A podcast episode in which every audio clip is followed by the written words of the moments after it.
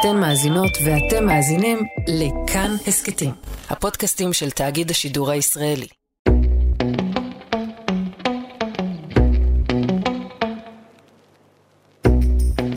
היי יוש. היי, אתם איתנו לעוד פרק של יפי נפש. מה שלומך? שלומי בסדר? שלומך בסדר? נראה לי כן. או, זה פרק, פרק, רועי. פרק פרק, מה... נראה לי אנחנו צריכים להתחיל אותו בקצת דיסקליימרים, אתה לא חושב? כן. טוב, אז הפרק הזה הולך להיות על דיכאון. קודם, טריגר וורנינגס, כאילו. כן. אני חושבת שגם התעסקו בדיכאון ובאובדנות ובהפרעות אכילה וזהו. חרדה? חרדה קצת, אבל אם אתם מרגישים שזה יותר מדי בשבילכם, אתם מרגישים שזה לא מתאים, תורידו, ת- ת- תכבו את הפרק, תעברו לפרק אחר, תשמעו פרק של פודקאסט אחר, חיות כיס מהמם, תעברו לחיות כיס, אחלה. לא תמיד צריך לגעת בדברים בהכרח, לא הכל מתאים לכולם. יאללה, אפשר להתחיל את הפרק. אפשר להתחיל את הפרק. אני תמיד אה, מדמיין את המילה דיכאון כמו חור שחור. אני ממש יכולה להבין למה אתה מתכוון. זה נורא נורא מפחיד. כאילו, זו מילה שיש לה מטען, יש לה מטען וגם יש לה הרבה שימושים יומיומיים, כלילים כאלה, שכאילו לא מתעמקים בכמה כבד זה מרגיש. מה שכזה שמשתמשים בזה הרבה. כן. כאילו, מה זה משתמשים, משתמשים בזה הרבה תרבותית, כאילו כן. כזה, אה, אני בדיכאון, אה, כן.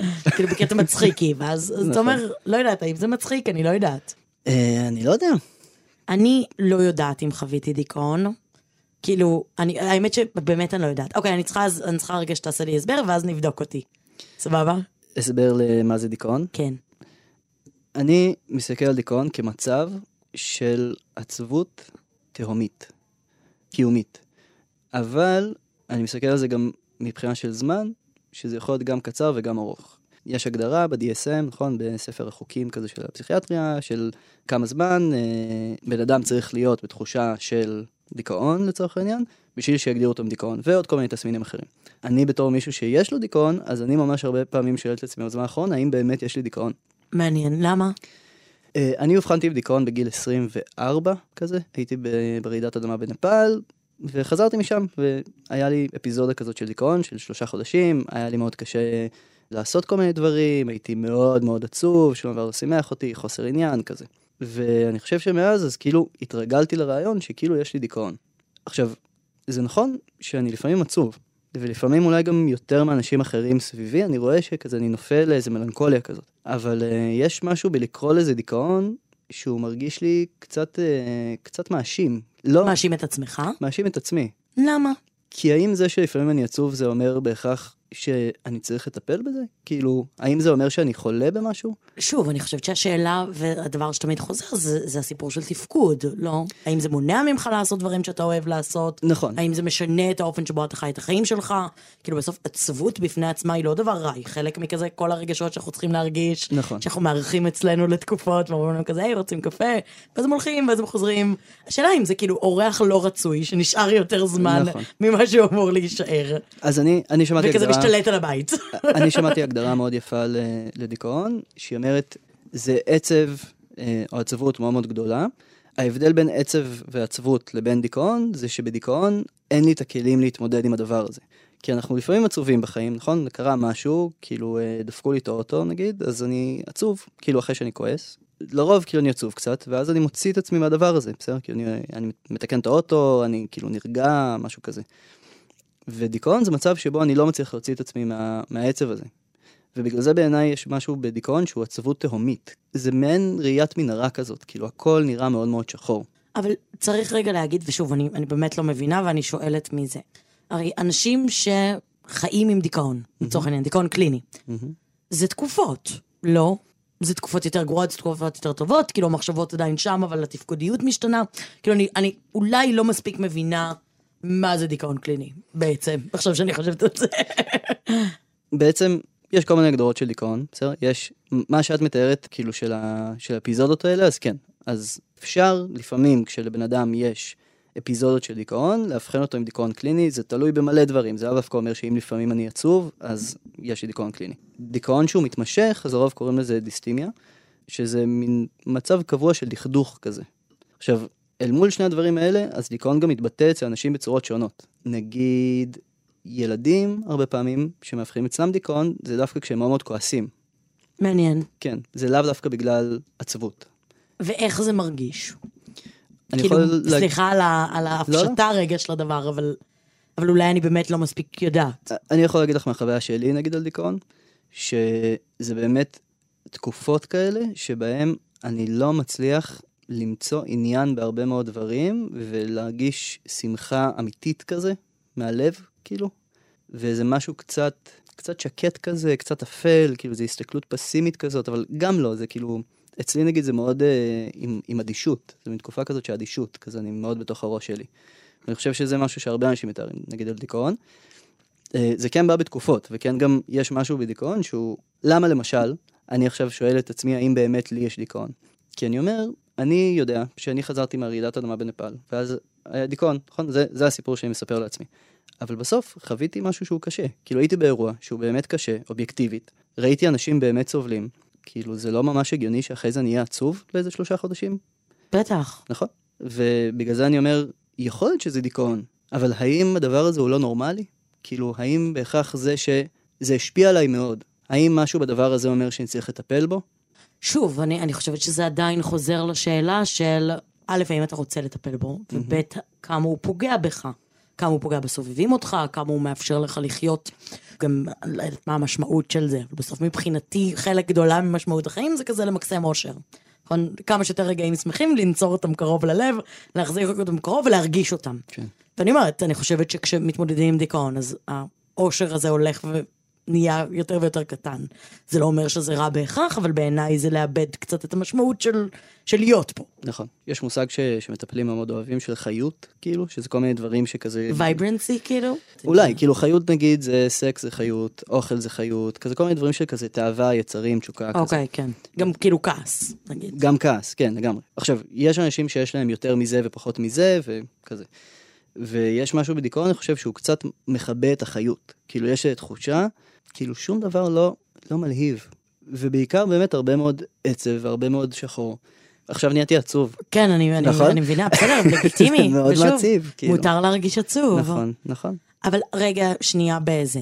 הרי כל הזמן אומרים, דיכאון זה אה, אה, חוסר איזון כימי במוח, נכון? מהמם. דבר שכאילו אפשר לפתור. אז למה בעצם להרגיש ככה אם אפשר שלא? אז כמה דברים. א', כן, חלק מהמרכיבים של דיכאון זה באמת גנטי. בגדול יש לנו כמות מסוימת של סרוטונין, של דופמין במוח, וכשזה יוצא מאיזון שאנחנו צריכים, אז אנחנו יכולים לחוות דיכאון.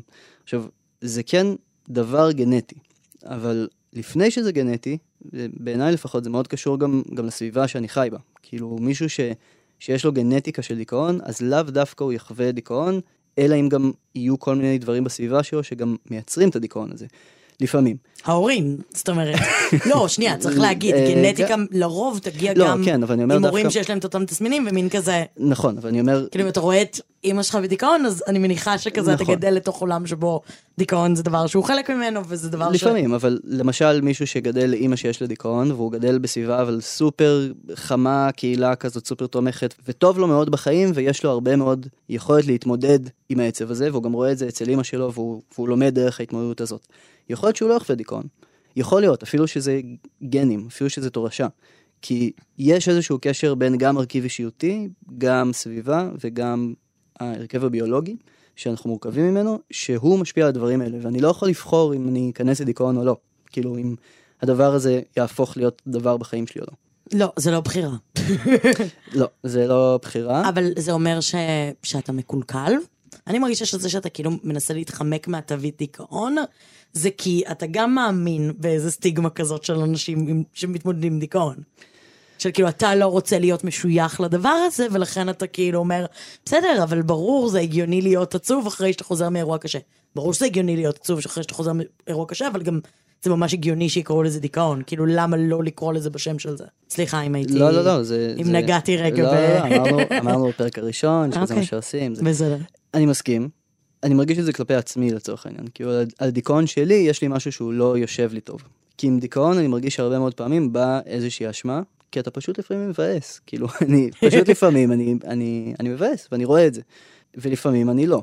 ואני לא מרגיש את זה כלפי אנשים אחרים שיש להם דיכאון, לצורך העניין. ואני חושב שזה, א', גם עניין.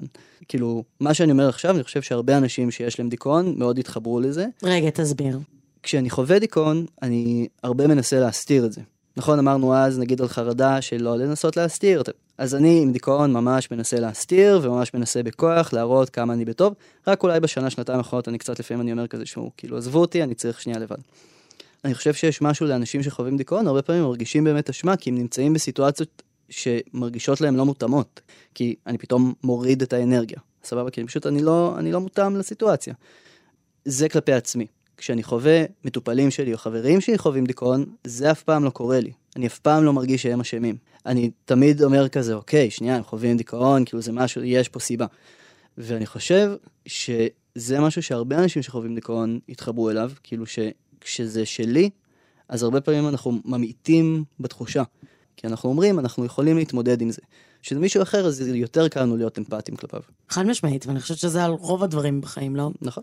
כאילו, האשמה הזאת שמגיעה עם להרגיש לא בסדר, כאילו, אני חושבת שגם, הרי עם דיכאון מגיע הרבה פעמים בעיה בתפקוד, נכון? נכון. כאילו, כזה חוסר יכולת לעשות דברים שפעם היית יכול לעשות.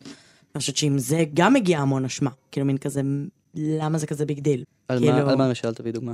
לא, נגיד, אה, לא יודעת, אה, להיכנס להתקלח, סבבה. כאילו, כזה, זה להיכנס להתקלח, למה, למה לעשות מזה כזה סרט? נכון. ולפעמים להיכנס להתקלח זה ממש קשה. נכון. לפעמים זה ממש ממש קשה, וזה לא נראה קשה מהצד, וזה נראה כמו משהו שכאילו, פשוט מרימים את עצמך ונכנסים להתקלח. אבל, אבל יש פה קושי מאוד גדול ובור מאוד גדול שצריך רגע להבין, וגם כלפי עצמנו, שיהיה לנו את היכולת, שוב, להיות עם חמלה על, על הדבר הזה. זה נכון. ואני חושבת שחלק מהדבר שאבחון נותן, הוא החמלה הזאת. נכון. שהמון פעמים האשמה הזאת תגיע בלי סיבה. זאת אומרת, למה זה כל כך קשה לי? למה אני לא מצליחה לעשות את זה? וברגע שיש תווית, אז זה מאפשר איזה מין קבלה של הדבר והבנה שזה חלק מזה. זה חלק ממה שאני חווה. נכון. אני כן יודע להגיד שבזמנו, זה שיבחנו אותי עם דיכאון מאוד מאוד עזר לי. כאילו זה מאוד שנייה הוציא את האחריות ממני, ונתן לזה אופק של פתרון לצורך העניין. אני אגיד, אני כן חווה מורכבות על הדבר הזה. כי מצד אחד אני אומר, זה שיש לי דיכאון למשל, אני לוקח כדורים נגד דיכאון. הכדורים ממש עוזרים לי. עכשיו, זה לי באופן אישי, לא לכולם כדורים יעזרו באותה צורה, לא כולם בעד כדורים, סבבה. לי זה ממש עוזר, אני מבין, אני מרגיש על עצמי שזה כמו גלגלי עזר לחלוטין. כאילו, בלי זה אני נופל. עם זה, אני כזה אחלה, נוהג, סבבה לי, רוב הזמן, לפעמים יש נפילות, אבל כאילו לא משהו שהוא, שהוא, שאני לא יכול להתמודד איתו. ואני חושב שמצד אחד יש משהו בתווית הזאת שהוא מאוד מאוד עוזר, ובגלל זה שווה כן ללכת ולבדוק האם יש לך דיכאון, מצד אחד. מצד שני, יש משהו ב... לחוות את עצמך כבן אדם שהוא דיכאוני, וזה אולי גם נכון לכל תווית. כאילו, כל תווית שאנחנו שמים על עצמנו, לפעמים, אז היא גם יכולה לטשטש את האחריות שיש לנו על זה. כי לפעמים אני אומר... וגם יש איזו התאהבות בדבר. נכון. כי אני חושבת שלדיכאון, נגיד הרבה מאוד בתרבות פופ ובאופן כללי, כאילו, לדיכאון יש איזו גלוריפיקציה. דיכאון זה. אולי, וסליחה שאני זה, דיכאון זה כאילו מחלת הנפש הסקסית ביותר. שכאילו יש איזה מין אופל שאת בחיים לא תביני. נכון. ואיזה משהו ש... כן, כן, יש בזה משהו שהופך את זה לאיזה מין משהו נחשק כזה, ומעני... ואדיש. כן, כן, וכאילו, עמוק כן, מאוד. עמוק מאוד. הרבה יותר עמוק נגיד מ... סליחה, אני ממש לא מתכוונת לפגוע באף אחד, אבל נגיד מחרדה. שכאילו בחרדה יש איזה משהו נוירוטי כזה, ואיזה נכון. קצב נורא מהיר, ובדיכאון יש איזה מין אה, שקיעה לתוך המורכבות של היקום וחוסר כן. המשמעות האינסופי, ש, שכן וואלה, אני חושבת שזו תווית שכיף להחזיק אותה.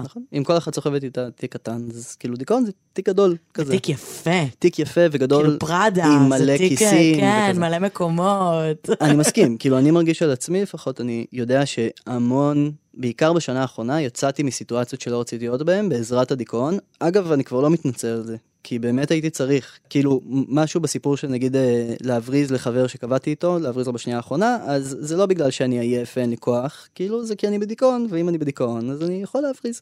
וזה נראה לי שימוש שלי, כאילו, הוא לא...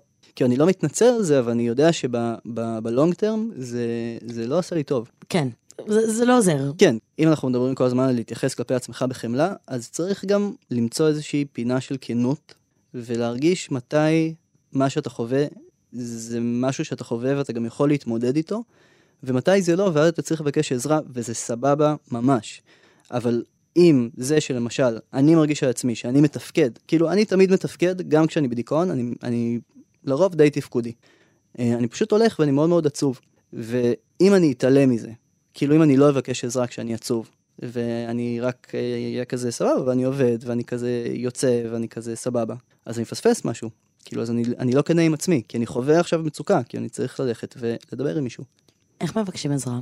אה, כאילו, אני יכולה להגיד על עצמי שיש בי משהו שאני מאוד לא אוהבת לבקש עזרה. מאוד מאוד מאוד. אני מאוד אוהבת שמרחמים עליי, אבל אני מאוד לא אוהבת לבקש עזרה. ומבחינתי, אני אפנה לחברה, לבן זוג, ל...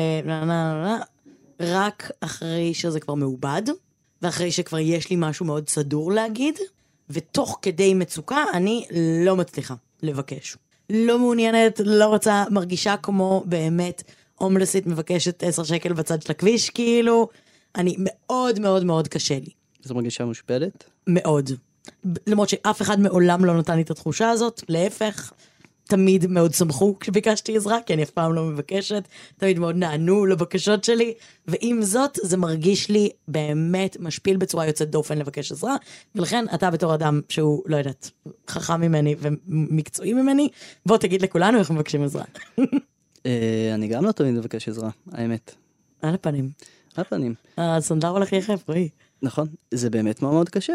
לי, כשאני בדיכאון, מאוד מאוד קשה לי לבקש עזרה, כי אני פשוט בתוך הבור. ואני מרגיש שבא לי שאנשים פשוט ידעו שהם בתוך הבור, ולפעמים בא לי שיבואו ויוציאו אותי ממנו, ולפעמים בא לי שיבואו ויהיו איתי בתוך הבור, ולפעמים בא לי שיעזבו אותי בשקט ואני אהיה בתוך הבור לבד. נראה לי שזה גם, אגב, הצורה המאוד הגיונית הרבה פעמים להרגיש כלפי לבקש עזרה. כאילו איזשהו איזון בין הדברים האלה, לפעמים אני צריך לבד, אני צריך להתמודד לבד, לפעמים אני צריך ללכת לבקש כזה. אז איך מבקשים עזרה? את מדברת כאילו על, על סיטואציה שבה מישהו חושב שאולי יש לו דיכאון, או מישהו שהוא כבר יודע שיש לו דיכאון, והוא בתוך הסיטואציה הזאת, הוא בתוך הבור, וכאילו אז הוא צריך לבקש עזרה לצאת משם. נראה לי גם וגם, בוא נתחיל מהראשון ואז נעבור לשני. הראשון נראה לי יש משהו בחוסר ידיעה באופן כללי, שזה דבר מפחיד, ושעדיף לבקש עזרה, כי לא כל התשובות אצלנו.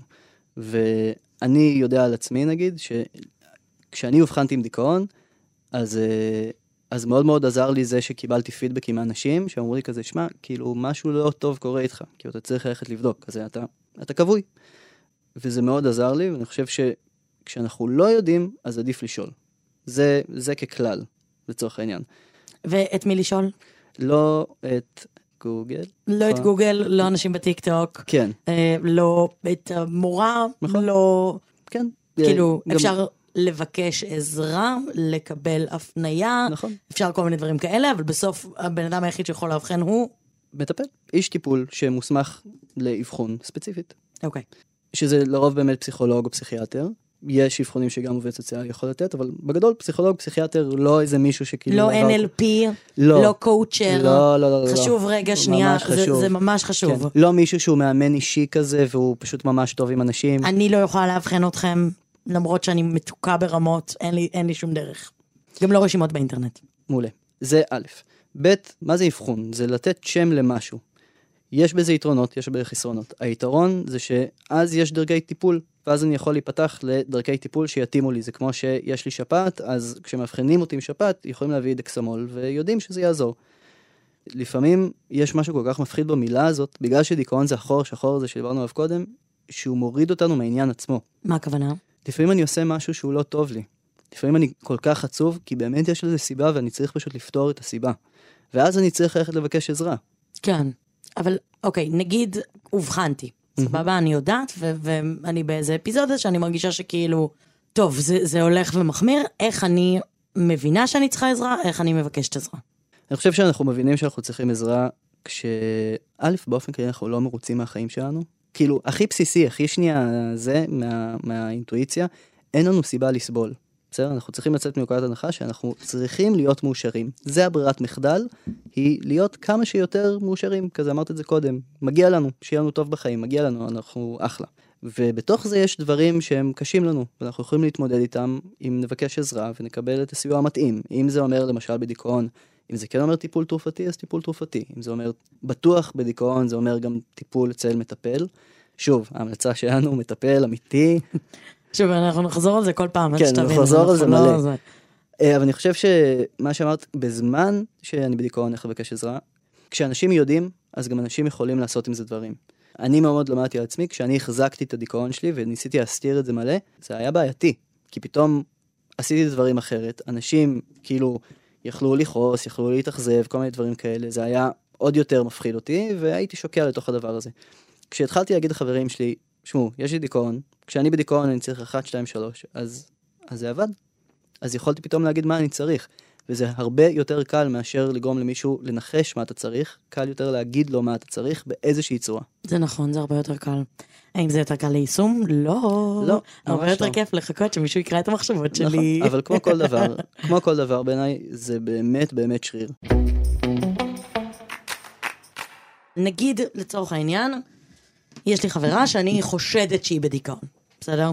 חושדת, לא, לא, אני בטוח לא יודעת לאבחן, אבל כאילו, אני מרגישה שמשהו לא טוב, איך יודעים? כאילו, איך נראה דיכאון אצל אנשים שונים, איך זה מתבטא אצל אנשים שונים? תן לי רגע, תפתח לי פריזמה. איך אנחנו מוצאים סימנים לדיכאון? קודם כל, עצבות או רגזנות, לצורך העניין, שנמשכת ממש הרבה זמן. כאילו, מה זה הרבה זמן? אה, בואי נגיד ככלל ברזל, מעל לשבוע, שבועיים, כמה שבועות. כמה שבועות, לא בשביל לאבחן, בשביל לראות שיש איזושהי בעיה. מישהו יום, יומיים, שלוש, הוא עצוב מאוד, הוא כועס מאוד, זה לאו דווקא אומר ש, ש, שיש לו דיכאון. זה בטוח אומר שהוא צריך עזרה. בסדר שמישהו עצוב הוא צריך עזרה.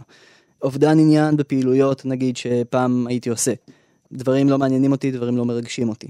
שינויים בשינה, באנרגיה שלי, בתיאבון שלי, אני יכול פתאום לאכול מלא, או אני יכול פתאום לא לאכול ולא להרגיש רעב.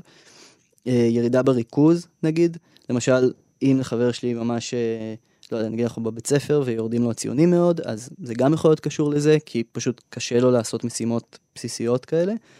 התבודדות, שזה אחד הדברים אולי הכי מפחידים בדיכאון, שאתה מרגיש פתאום מאוד מאוד בודד בחוויה שלך בעולם. וכשאנחנו רואים מישהו קצת יוצא החוצה כזה, קצת מתבודד, אז שם אנחנו צריכים לחשוב כאילו מה, מה גורם לו לעשות את זה.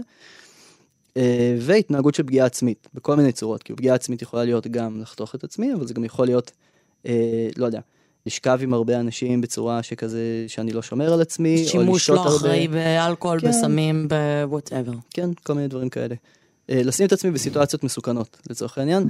בטוח גם פגיעה עצמית שהיא קשורה לאובדנות, כאילו מישהו שמדבר על רצון לסיים את החיים שלו, אז לחלוטין זה, זה מישהו שהוא, שהוא זקוק לעזרה. ומה אני יכולה לעשות אם אני נתקלת באחד או כמה מהדברים האלה אצל בן אדם שאני אוהבת? קודם כל, זה עם הבן אדם עצמו. לבוא ולראות האם הבן אדם מודע לדבר הזה או לא. כי לפעמים גם אנשים גם לא מודעים.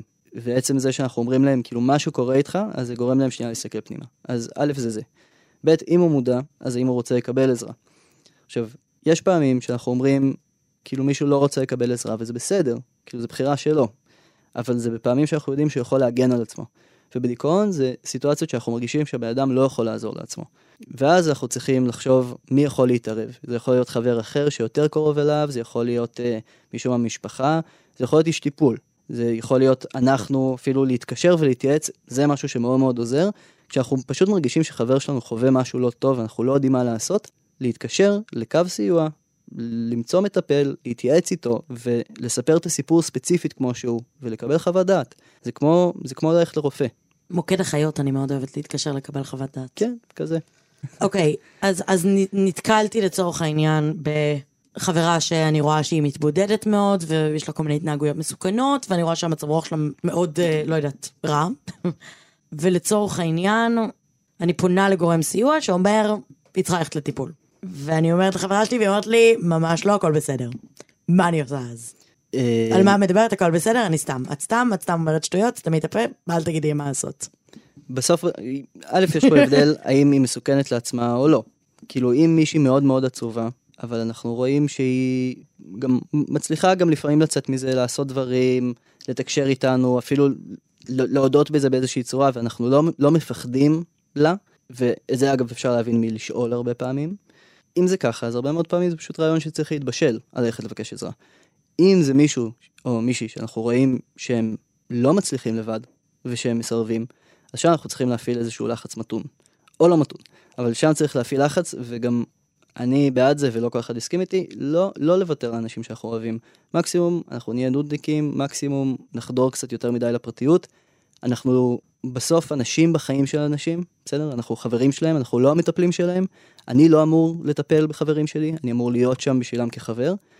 ולפעמים אנשים לא יודעים מה טוב להם, וזה סבבה להגיד את זה. לפעמים אנשים עושים בחירות מוטעות, ואז אני צריך ללכת וללחוץ עליהם ולבקש אה, עזרה ממישהו חיצוני. אני, אני נגיד חושב על... אה, פעם הייתה עם אה, חברה מאוד טובה, שבאמת, היא גם הייתה בדיכאון ושמנו לב לזה, וראינו את זה במלא דברים, והיא לא הייתה מוכנה לקבל עזרה. והיינו אז בתיכון, והלכנו ודיברנו עם אימא שלה. זה עשה משהו. כאילו, היא כעסה עלינו, היא לא דיברה איתנו חצי שנה, אבל היום היא מודה לנו, לצורך העניין. כן, לי יש גם מקרה דומה שלא קשור בדיכאון, לא קשור בהפרעות אכילה, אבל כן. מספר פעמים אפילו, אני הייתי מאמינה מאוד גדולה בלכת להורים. אני מלשנית מספר אחת, לא אכפת לי, אין לי אלוהים. באמת אני אומרת, לא, אם אני דואגת לחברות שלי, אז את, את תשנאי אותי ואת תכעסי עליי, ואת תודי לי אחר כך. ולא אכפת לי, אני ממש לא הולכת, לא שאת תסכני את עצמך, ולא שאת, כאילו, אני פשוט לא מוכנה לדבר הזה, אני מעדיפה שתשנאי אותי ולא תדברי איתי יותר, מאשר שאני אתחרט על זה שלא אמרתי משהו למישהו. אני פתאום חושב שמישהו שיקשיב לנו מדברים, אז הוא יגיד כאילו, רגע, אבל, כזה. אז אני רוצה להזכיר לבן אדם הזה שחושב, רגע, אבל, שאנחנו מדברים באמת על מורכבויות, כאילו גם פר מקרה, פר בן אדם. חד משמעית. ופשוט התייעצו עם עוד אנשים.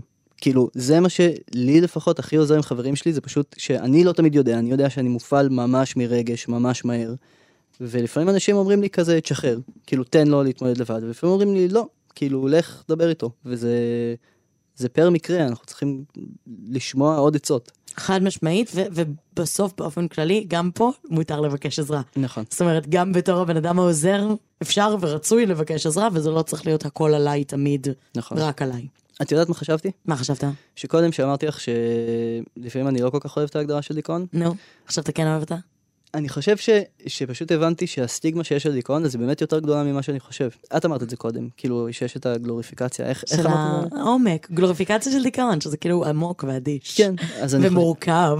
כן, אז אני חושב שהסטיגמה הזאת ממש מושרשת בנו, ממש. כאילו אני עובד עם אנשים עם, עם דיכאון, ועדיין אני חווה ככה כלפי הדיכאון כלפי עצמי. כאילו זה אומר משהו. שמה זה, שזה הופך אותך לחלש? כן, יש משהו בדיכאון, אני חושב שהוא שהוא פשוט מפחיד, כי הוא פשוט צריך להגיד את האמת. יש משהו בעצב, עצב זה דבר לא נעים, ואנחנו חיים בעולם שאנחנו לא יודעים לעצור ולהסתכל לעצב בעיניים, ודיכאון זה עצב מאוד מאוד חזק. זה, זה, זה צבע שאין בטבע.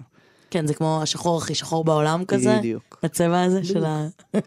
בדיוק. ואני חושב אבל, אם יש משהו שכן הייתי רוצה גם שאנשים יצאו איתו מהפודקאסט הזה, זה שיש בדיכאון גם הזדמנויות. אוקיי, okay, איזה הזדמנויות?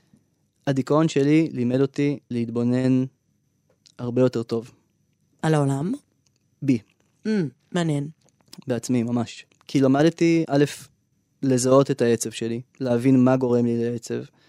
הפעמים שהתבודדתי, אז הרבה מאוד פעמים שאלתי את עצמי שאלות שלא הייתי שואל אחרת. כאילו, זה הצריך ממני שנייה, הסיפור הזה של, של להיות עצוב ולא לברוח מזה.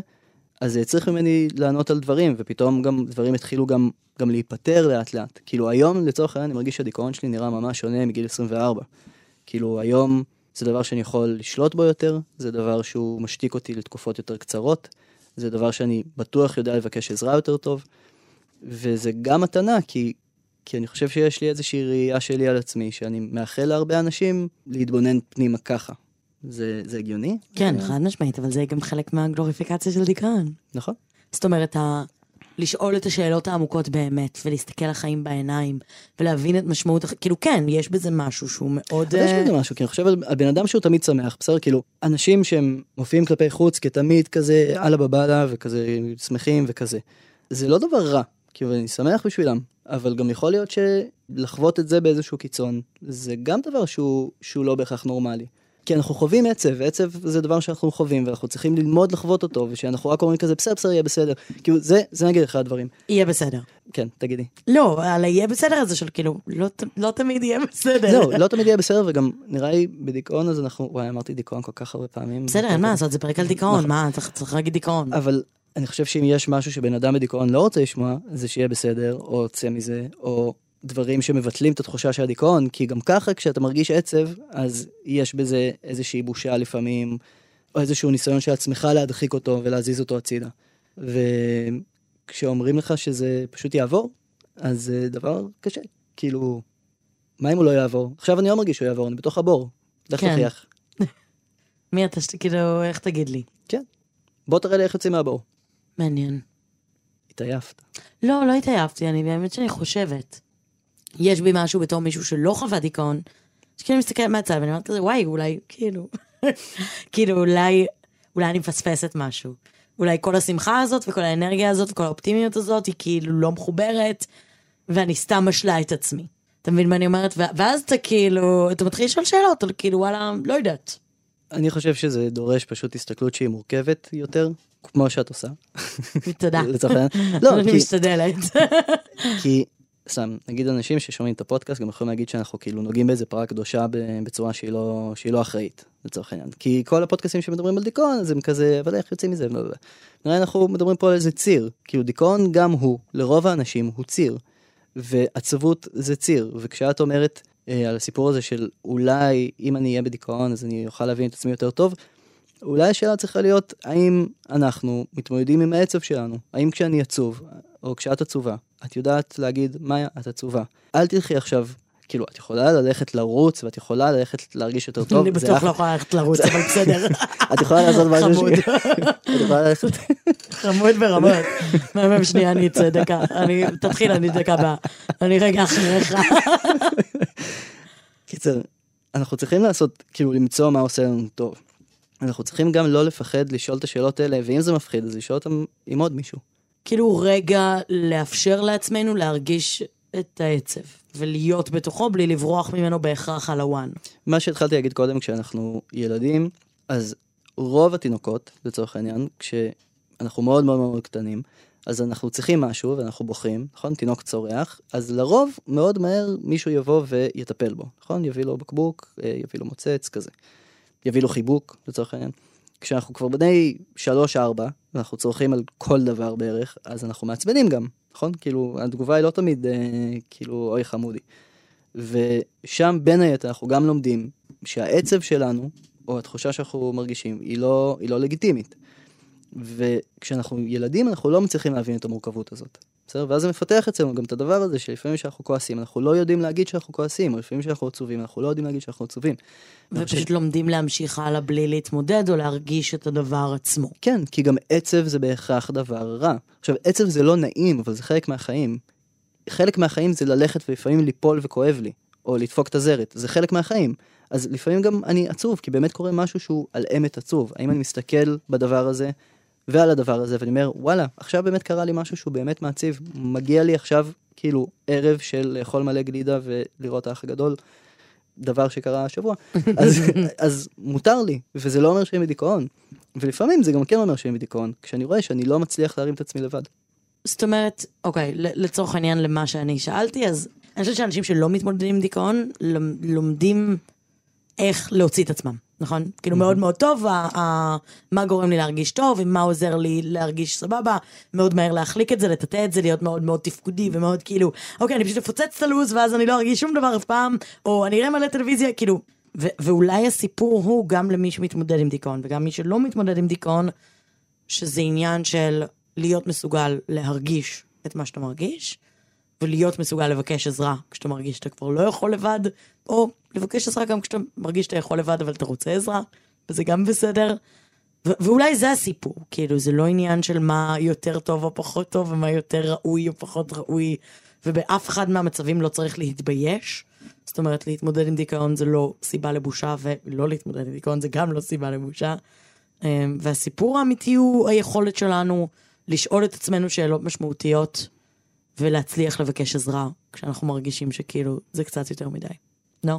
אמרת את זה יפה מאוד. אחלה. אני רוצה להגיד איזה משהו על משהו שאמרנו קודם. נו, תן. גם אמרנו את זה בעוד פרקים, שאנחנו תומכים באנשים ללכת לאנשי מקצוע ומטפלים עם, אה, עם תואר וכזה. ואני רוצה רגע להסתייג מדבר אחד. קדימה, תסתייג. לאנשים שונים מתאימים דברים שונים. נכון. ולמשל, יש אנשים שללכת לטיפול דרך שיחה לא מתאים להם, והם מעדיפים טיפול דרך הגוף, ושיאצו, ורפואה סינית, וכל מיני דברים. הסיבה שאנחנו אומרים שצריך ללכת לאיש טיפול, זה כי איש טיפול מוסמך יכול לאבחן הפרעות נפשיות, או התמודדויות נפשיות, לאנשים אחרים אין את הכלים. אבל טיפול, טיפול יכול להיות בכל מיני צורות. ומה שעוזר לכם, עוזר לכם בהכרח. מה שעוזר לכם, עוזר לכם, ואי אפשר לבטל את זה שזה עוזר. ממש. וגם אי אפשר גם לבטל גם את הידע שהם כן באים איתו. פשוט העניין הוא שיש דברים שהם לא מחליפים טיפול. ונראה לי הסיבה שאנחנו כל הזמן מזכירים את זה, זה פשוט בשביל להיזהר. כאילו, יש אנשים שהם אומרים שהם מטפלים והם לא מטפלים. ואז, בעיקר בדיכאון, בעיקר בדברים שאנחנו מרגישים שאנחנו לא מצליחים, אנחנו צריכים לראות ממי אנחנו מבקשים עזרה. האם זה מישהו שיכול לעזור לנו? שבאמת יש לו את הכלים לעזור לנו. בדיוק. ולא רק אומר שיש לו את הכלים בדיוק. לעזור לנו. וזה נראה לי אולי הסיפור המרכזי. בדיוק. אוקיי, אנחנו פו, מסיימים, מסיימים. ובזאת אנחנו נשלח אתכם עם שיר. כן, אני אספר ששנה שעברה היה לי איזה אפיזודה קצרה של דיכאון, ואז שמעתי את השיר הזה, וזה משום מה, כאילו, ממש גרם לי לחייך, למרות שזה כאילו, זה לא הסגנון שלי כזה, כאילו. זה לא הטעם המוזיקלי זה שלך לא הטעם ברגיל. המוזיקלי שלי, אבל היה משהו ב, ב, בתמימות של השיר הזה שמאוד אהבתי. אני לא מדבר על ג'יין בורדו, כשאני מדבר על תמימות. אז השיר קוראים הכל יהיה, של הפיל הכחול. אני אקריא רגע כמה יאללה. בטח.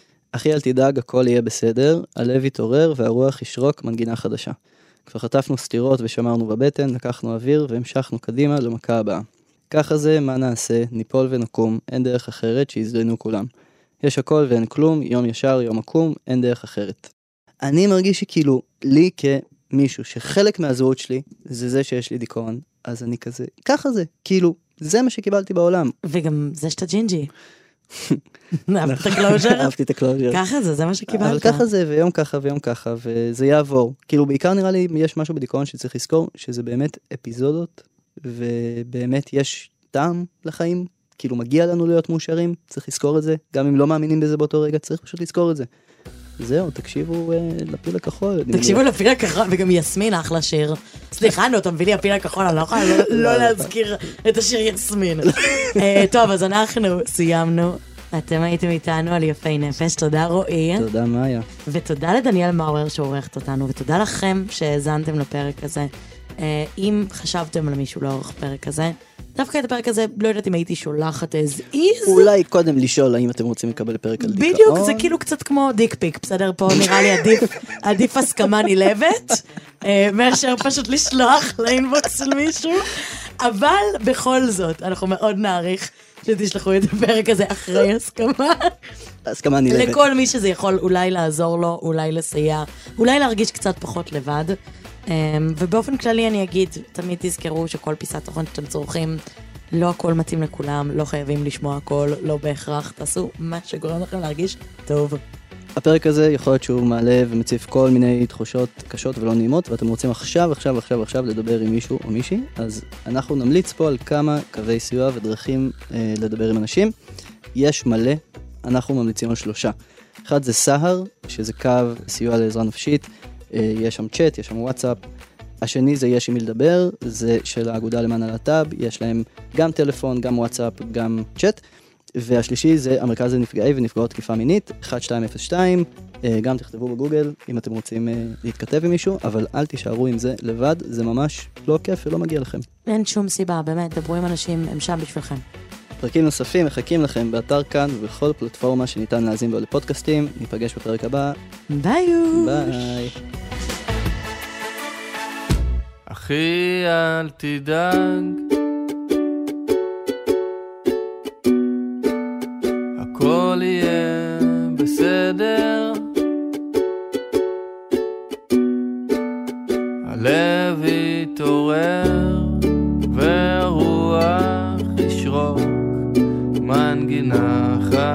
חדשה. כבר חטפנו סטירות ושמרנו בבטן